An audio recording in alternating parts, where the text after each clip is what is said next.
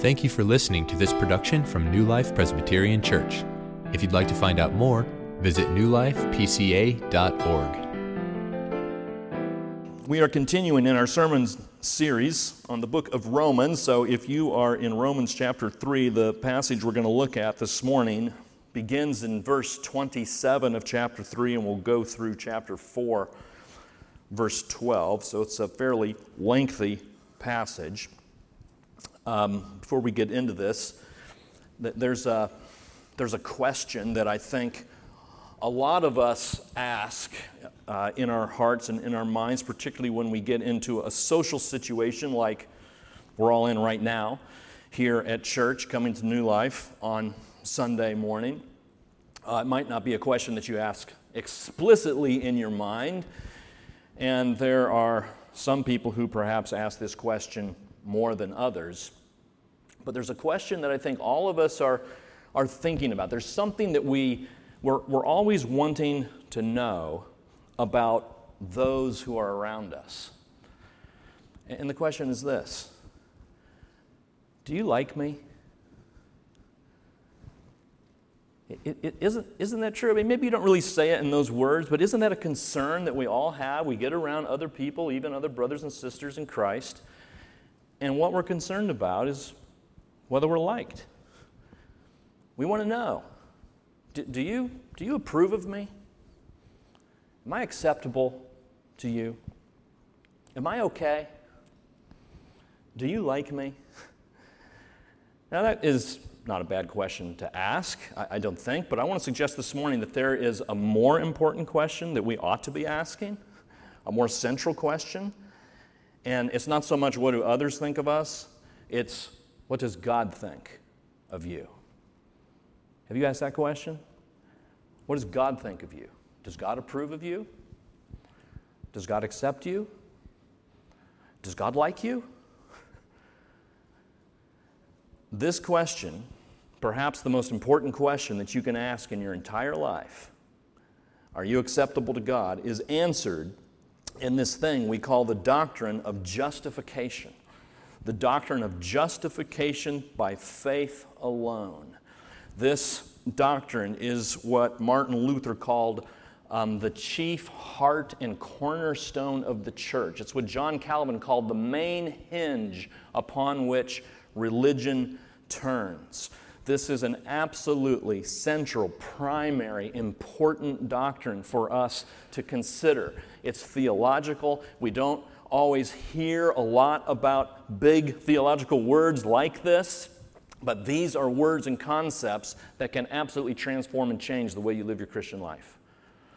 Sinclair Ferguson said this: probably more trouble is caused in the Christian life by an inadequate or mistaken view of justification than any other. When the child of God loses his sense of peace with God, finds his concern for others dried up, or generally finds his sense of the sheer goodness of God diminished, it is from this fountain, the doctrine of justification, that he has ceased to drink. Is that where you are spiritually today, friends? You're finding your concern for others dried up. You just find your sense of God's goodness diminished. You just feel cold about God and your relationship to Him.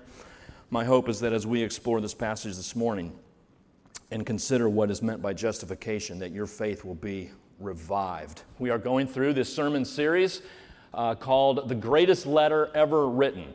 Romans, the greatest letter ever written. And we're going through this one passage at a time. 2 weeks ago when I preached last, we looked at chapter 3, verses 21 to 26, which I said was the greatest paragraph ever written in the history of humanity. And today we're getting to what I'm going to consider the greatest doctrine in the Bible, the doctrine of justification. And Paul lays this out, explains this to us in some detail, chapter 3, verse 27 through chapter 4, verse 12. So if you have that, please stand and let me read the Word of God to us this morning. Starting with chapter 3, verse 27. Paul says this: "Then what becomes of our boasting? It is excluded. By what kind of law? By a law of works? No, but by the law of faith. For we hold that one is justified by faith apart from works of the law. Or is God the God of Jews only? Is he not the God of Gentiles also? Yes, of Gentiles also, since God is one. He will justify the circumcised by faith and the uncircumcised through faith. Do we then overthrow the law by this faith? By no means. On the contrary, we uphold the law. What then shall we say was gained by Abraham, our forefather, according to the flesh? For if Abraham was justified by works, he has something to boast about, but not before God. For what does the Scripture say? Abraham believed God, and it was counted to him as righteousness. Now, to the one who works, his wages are not counted as a gift, but as his due. And to the one who does not work, but trusts him who justifies the ungodly, his faith is counted as righteousness, just as David also speaks of the blessing of the one to whom God counts righteousness apart from works.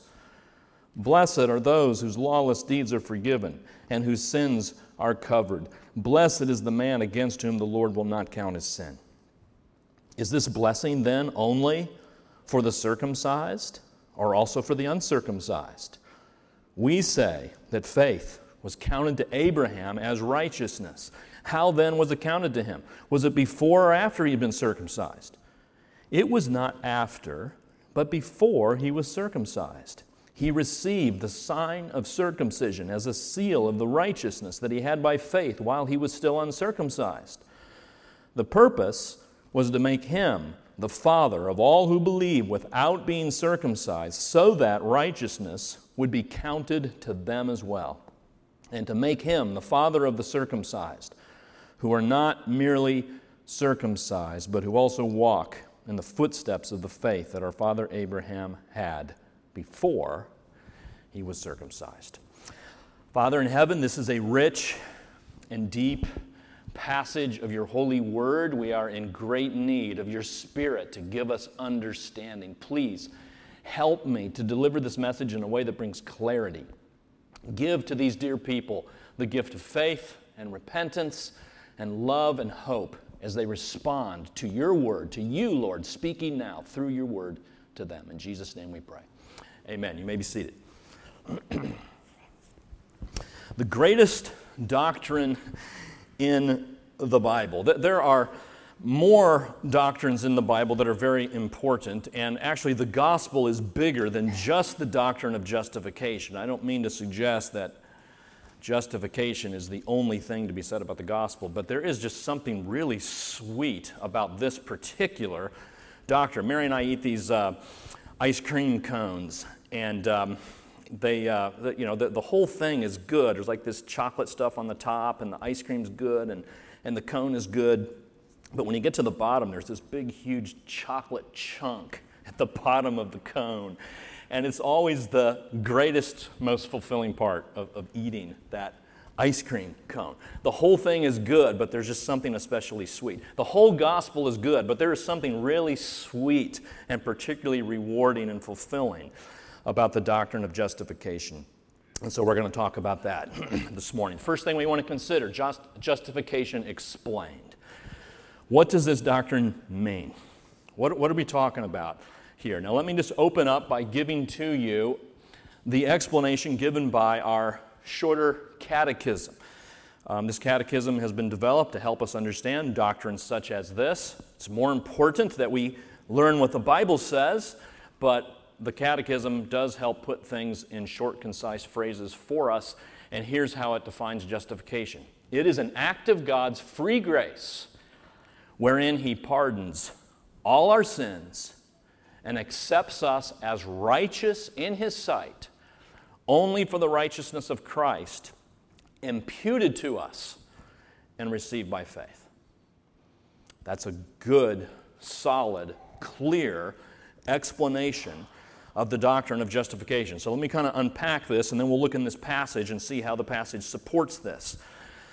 Justification, first of all, look, it's an act of God. That is so important to understand. It's an act of God. It is something that God has done. It is more specifically, something that God has declared. It's something that he has said. It's something that he has pronounced about you and me who trust in Christ. It's something that he has done, his action. And therefore, it is something that happens totally outside of us. Totally outside of us.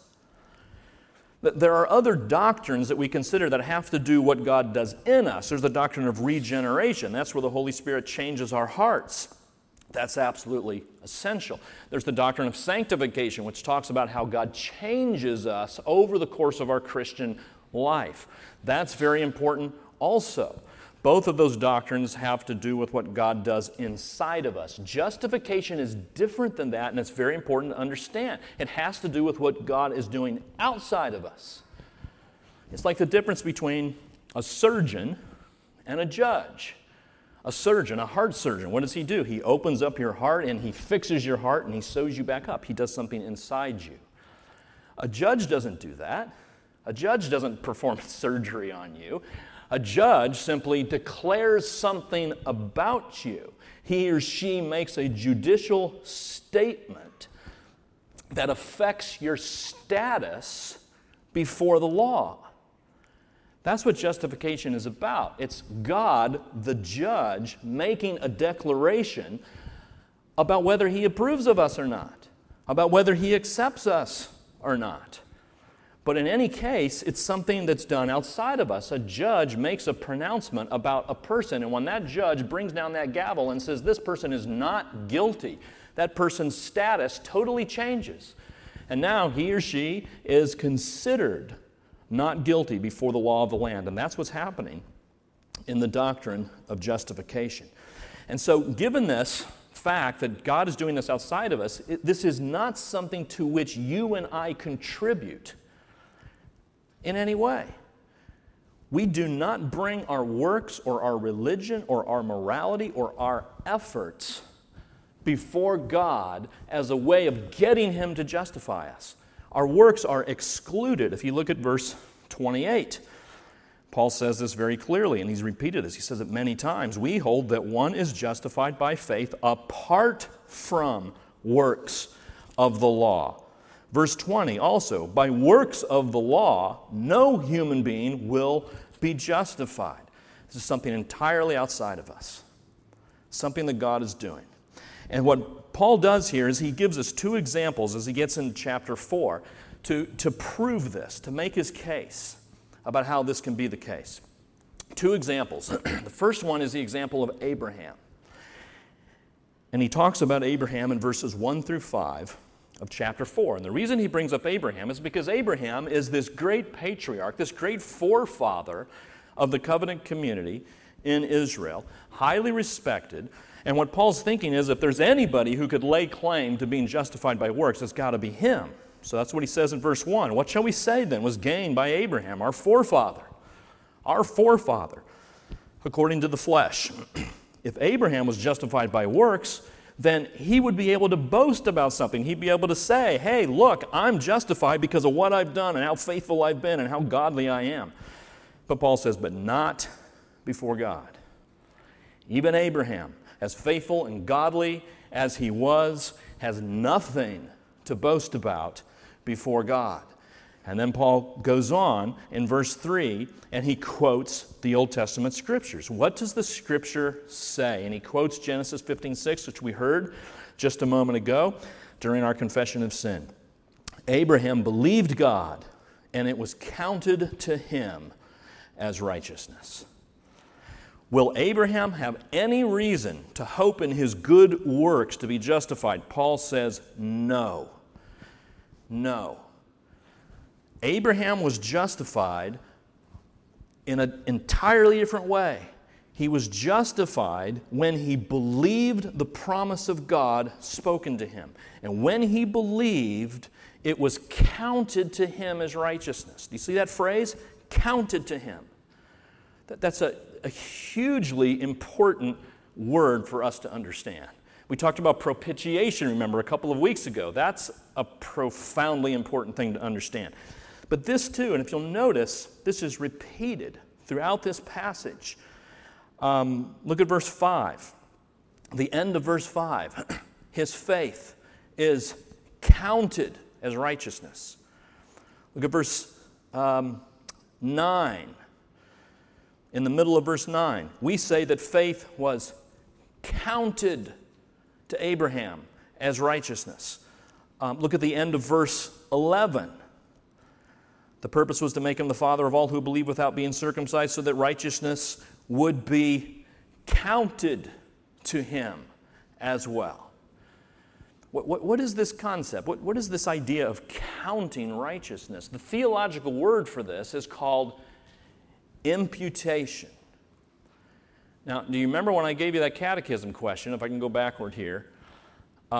Justification of the act of God's free grace. He pardons all our sins, accepts us as righteousness in His sight, only for the righteousness of Christ imputed to us. This is the shorter catechism, not the longer catechism. This is the catechism that was designed for children. So if you're thinking, oh, imputation, that's such a big word, I don't know what to do with that. This was for children centuries ago. We should understand imputation. And imputation means this: to credit, reckon, or put to one's account. That's what imputation is. It's when you credit to somebody's account. You put something in somebody's account. When I get my paycheck from this church, I do not get a paper check that I hold in my hand and take to the bank. My payment is simply just credited to my bank account. It's just, Mark just puts it in there. That's kind of an idea of imputation, except imputation in the gospel, imputation as Paul is talking about here, is different. Because if you look at verse 4, notice this distinction. He says, this counting to him as righteousness is not to the one who works. His wages are not counted as a gift, but as his due. If the person is expecting this imputation in response to work, then it becomes a wage. And that's not what Paul's talking about. Verse 5, and to the one who does not work, but trusts him who justifies the ungodly, his faith is counted, credited, considered to be righteousness. This is to the one who does not work, but has faith. So here's the difference. And when I get my paycheck, it's credited to my account, but I'm being paid for the work that I do for this church. So maybe a better example of imputation would be this. What if I looked at my account and I noticed that there was money in there from Ball State University or from Ontario Corporation? People for whom I do not work. I'm not employed by them. But what if they were to credit my account with a certain amount of money? That's the idea that Paul is giving here. There's a putting into the moral account of Abraham and imputing to his account, not because of the work he has done, but on account of faith. His faith is counted as righteousness. Not anything that he's putting forth as any kind of reason for why God should justify him. It's simply through faith.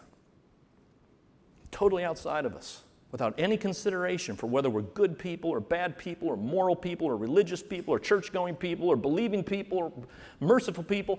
It's all irrelevant to the question of justification.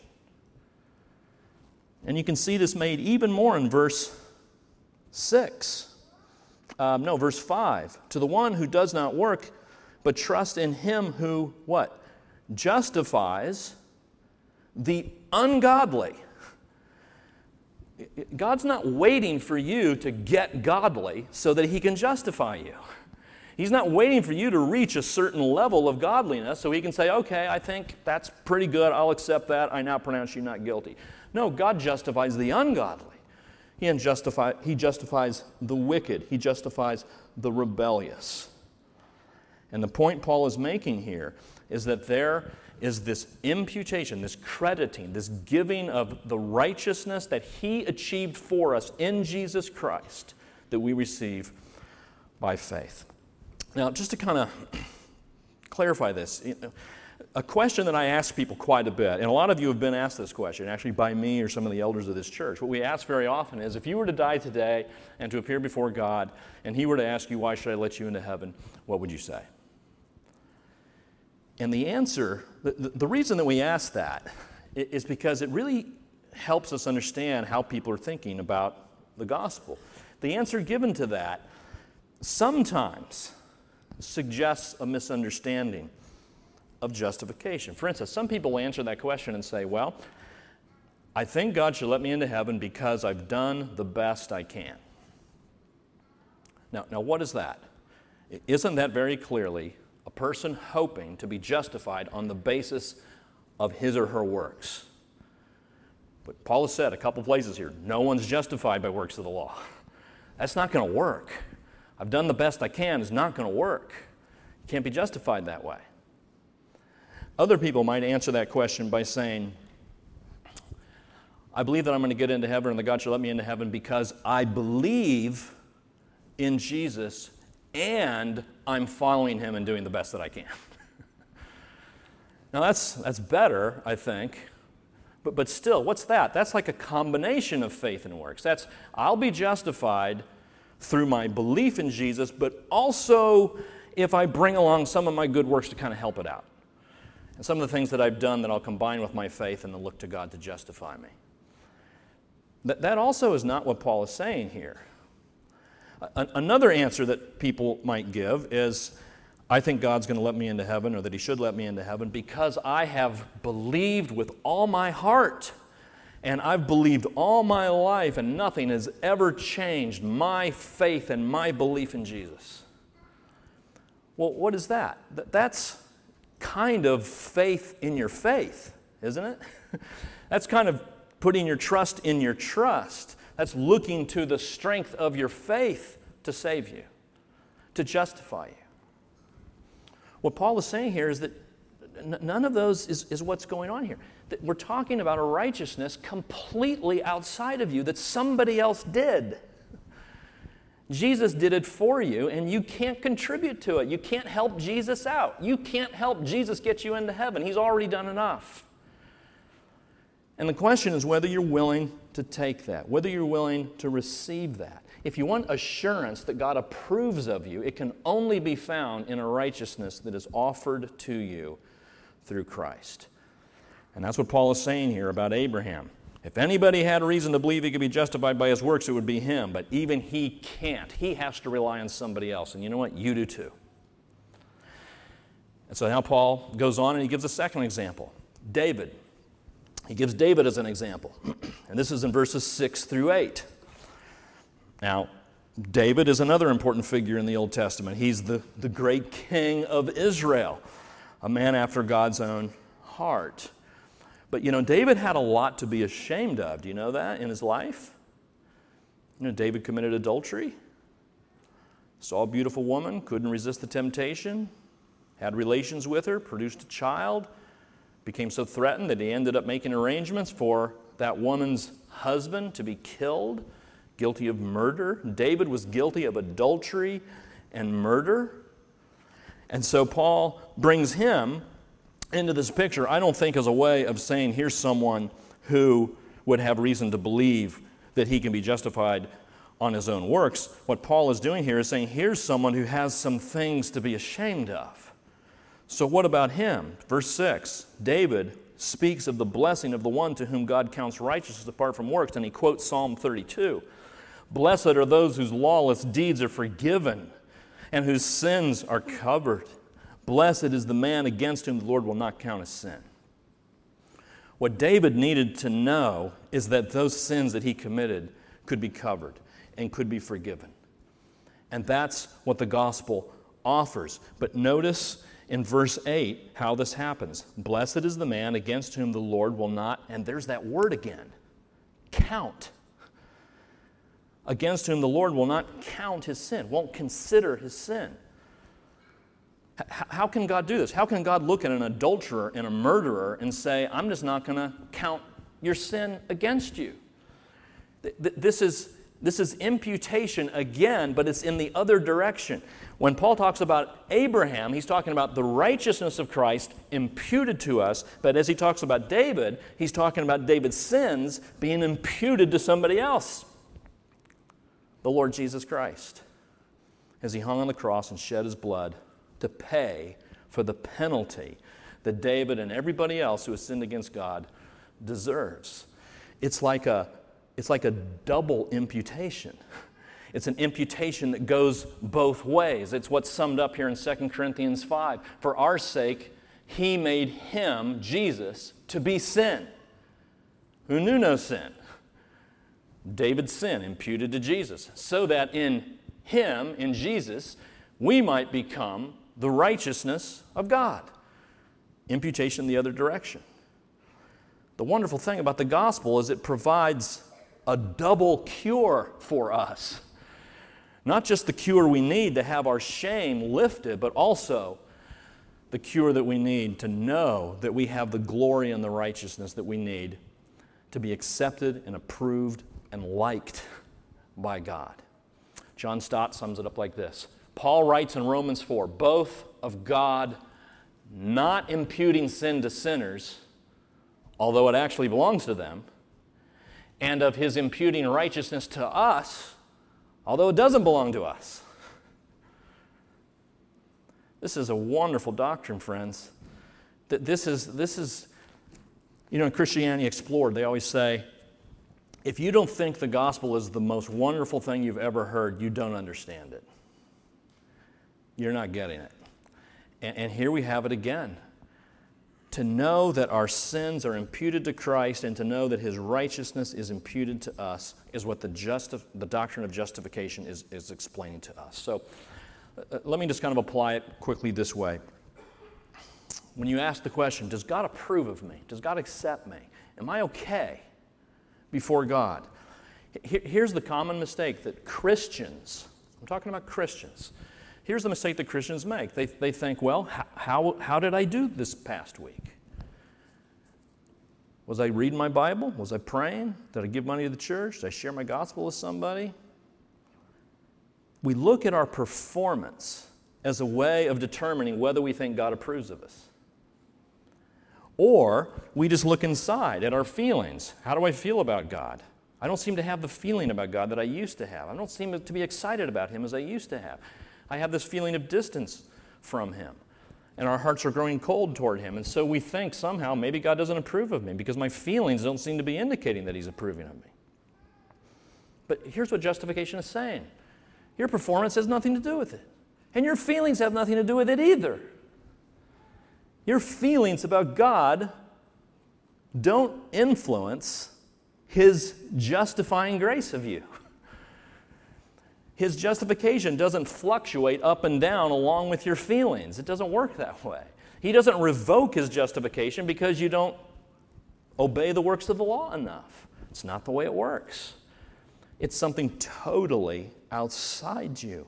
Justification, it's not even something you experience, really. It's not something you experience. It's not something you feel. You don't feel justification. You believe it. It's a big difference. You don't feel it, you believe it. And one of the challenges for us as Christians all the time is simply believing what the Bible says to be true about us, that our sins are imputed to Christ and Jesus' righteousness is imputed to us. Well, two other points here.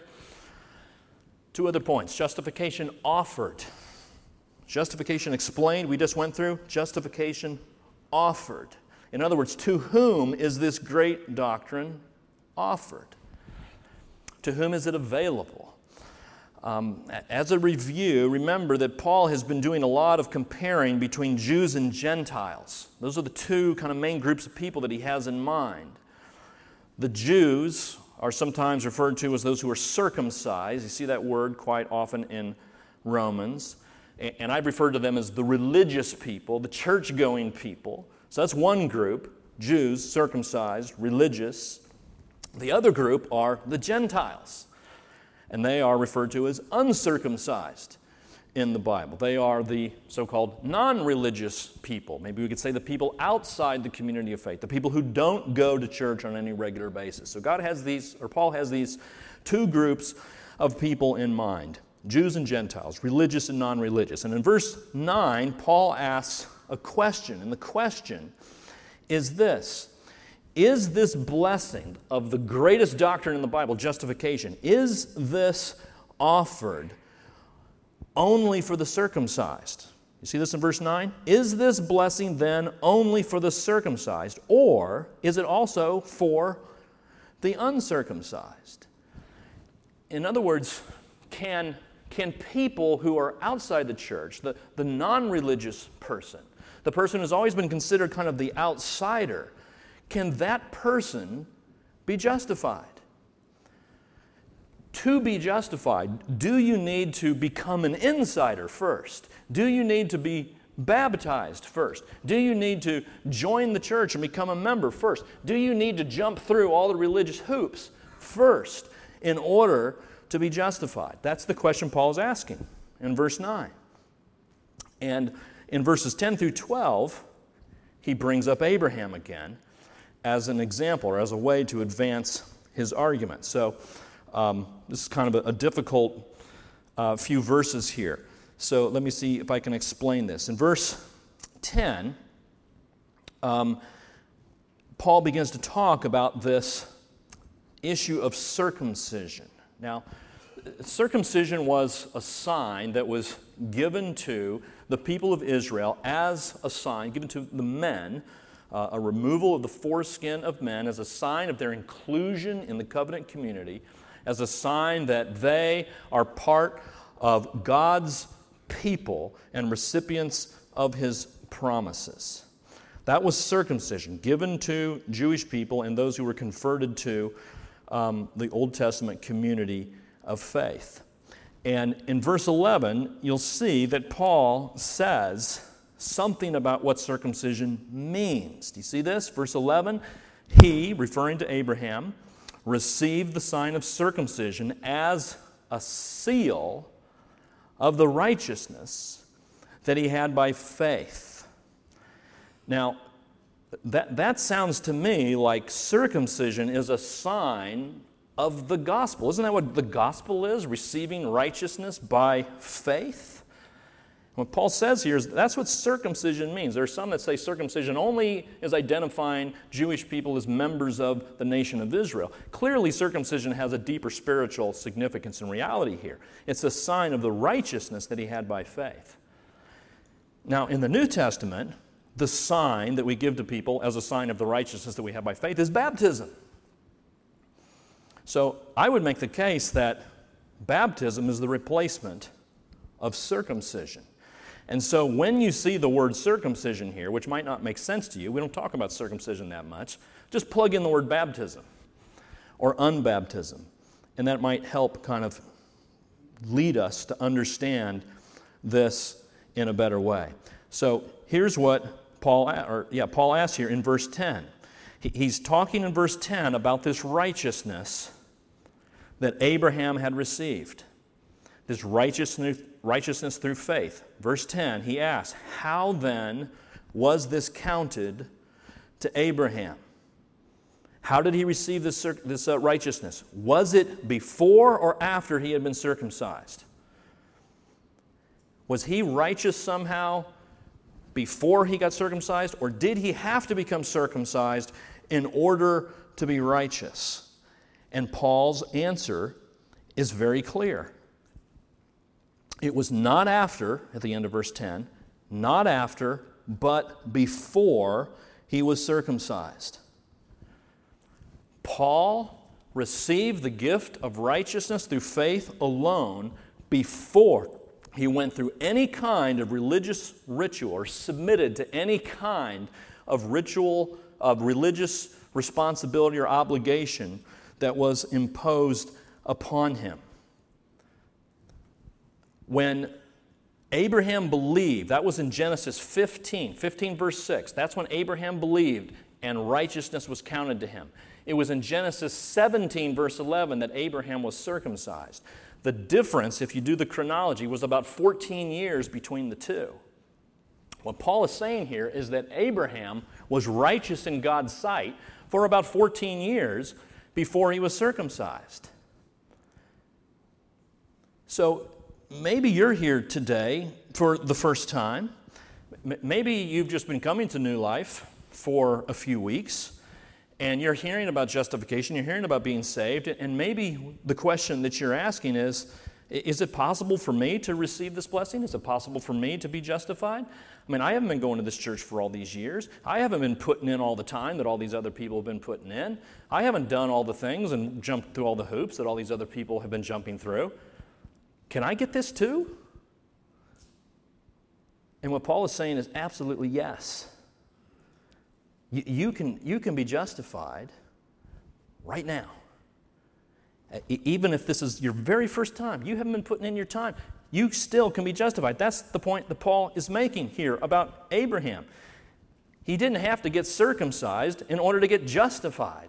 And you don't have to be baptized in order to be justified. You don't have to join a church in order to be justified. You don't have to go through a bunch of religious rituals in order to be justified. Notice what he says here, verse 11. What is the purpose of all this? Abraham received the sign of circumcision as a seal of the righteousness that he had by faith while he was still uncircumcised. And the purpose was to make him the father of all who believe without being circumcised, so that righteousness would be counted to them as well. So that righteousness can be counted to the non-religious person as well, the non-baptized person as well. The Muslim, the atheist, the person who's been living apart from God all his or her life, hears the gospel, believes in Jesus, shifts his or her faith fully and completely to the work of Christ on the cross, justified at that very moment. That's what Paul is saying.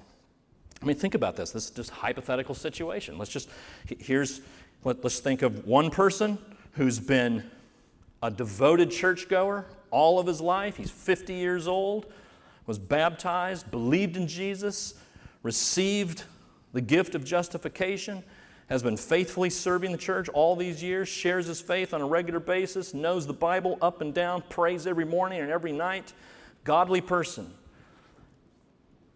And then let's say there's a person who is a drug dealer.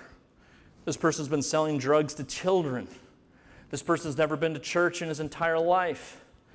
And let's say just yesterday, that person, by a work of the Holy Spirit, came to believe in Jesus and was justified in God's sight. Do you know that that person is just as justified as the faithful churchgoer? Absolutely no difference in the level of justification that both of those individuals enjoy. If you're kind of thinking, that doesn't really sound fair to me. That doesn't really sound right to me, that somebody could just devote himself all of his life to doing well, and then one person who's been squandering his whole life believes in Jesus and is just as justified. That doesn't seem right. If that's what you're thinking, you're starting to get it. You're starting to understand, really, the scandal of the gospel. We're talking about something that is hard to understand, something that defies our human standards of merit and obligation. To be approved by God, friends, it's not about rituals. Now, does that mean the rituals aren't important? No, they are. If you're a Christian and you haven't been baptized, you need to be baptized. The rituals are important. It's just getting them in the proper order. It's not the rituals that justify you. It's faith and faith alone, with nothing attached. And that means that if you're here for the very first time today, this wonderful doctrine is offered to you right now. You can take it right now. Believe in Jesus and be justified and know that he approves of you. That's what's being offered. One last thing, justification applied. Justification applied.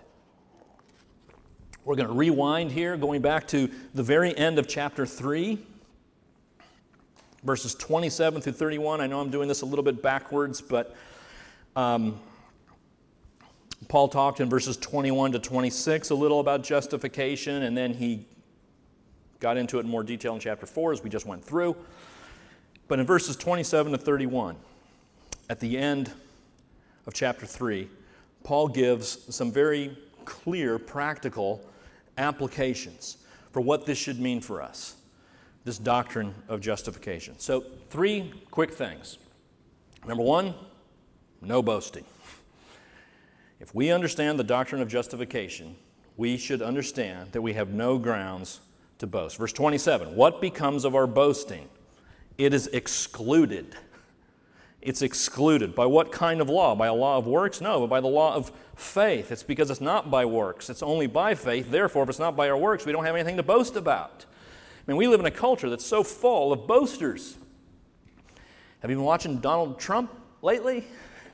I mean, he's maybe the most talented boaster that we've seen in a long, long time, always boasting about his wealth. If you listen to hip-hop music, you hear musicians boasting all the time about how tough they are and their sexual appeal and all that they're going to do. You listen to athletes, they're always boasting about the games that they're going to win and how nobody can stop them. For the Christian, it ought to be very different. Understanding justification brings you to a place that you realize you got nothing to boast about. A boasting Christian is an oxymoron. It's a contradiction in terms. And yet, let's just acknowledge it. We all have this temptation to boast. We all have this temptation to appeal to something in ourselves as a reason for God to save us or love us or reward us. What is it for you? Your occupation? You have this wonderful job? Are you boasting in your occupation? Boasting in your well-behaved children? Boasting in your reputation, your Bible knowledge, the denomination that you belong to, your clean and upright life? What is it that you boast in? What Paul is saying is you don't have anything to boast in except for one thing. Christ and Him crucified. That's what Paul says. Far be it from me to boast except in the cross of our Lord Jesus Christ. Christians ought to be the most humble people on earth. And it's the doctrine of justification that really gets us to that place. Second thing, justification applied, no discrimination. Verse 29, is God the God of Jews only? Nope. Is He not the God of Gentiles also? Yes, of Gentiles also. There was much in the way of ethnic dispute and tension between Jews and Gentiles. And what Paul says here is that God is the God of both. Once again, if we're not relying on anything in us, if justification is totally outside of us, then there's nothing about our race or our age or our education or our gender or our income that gives us any reason to feel superior to anybody else. And to get justification is to get past a lot of the discrimination problems that we have in our country and sadly in the church as well. Justification puts us all on the exact same level. Sinners needing a righteousness outside of us that only Christ provides. No discrimination, and then lastly, no lawlessness. That is no... We can't conclude from this that therefore, because we're justified by faith alone, that we can just now do whatever we want. Because at the end, verse 31, do we then overthrow the law by this faith? By no means. On the contrary, we uphold it. The law is upheld. The law is upheld. Even though obeying the law doesn't justify us, nonetheless, the law is upheld. How is that? Because Jesus obeyed the law for us. In His death on the cross, He took the penalty of the law for us. And that frees us from being dependent on the law. That frees us from being afraid of the law. That frees us from thinking that the law has anything against us, because it doesn't. And so now we're free to love the law and obey it gladly and willingly. John Bunyan said this, "Run, John, run, the law commands, but gives us neither feet nor hands. Far better news the gospel brings. It bids us fly and gives us wings." Do others like you, friends? I don't know. I can't answer that question. I can't give you any assurance about whether others in this church like you. But I can assure you that if you place faith in Jesus, that He will offer you full and complete approval and acceptance. But you must respond.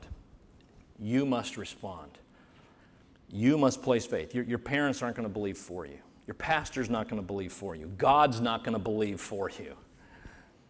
You have to trust in Christ, and I encourage you to do that and gain this wonderful news that you are justified in His sight.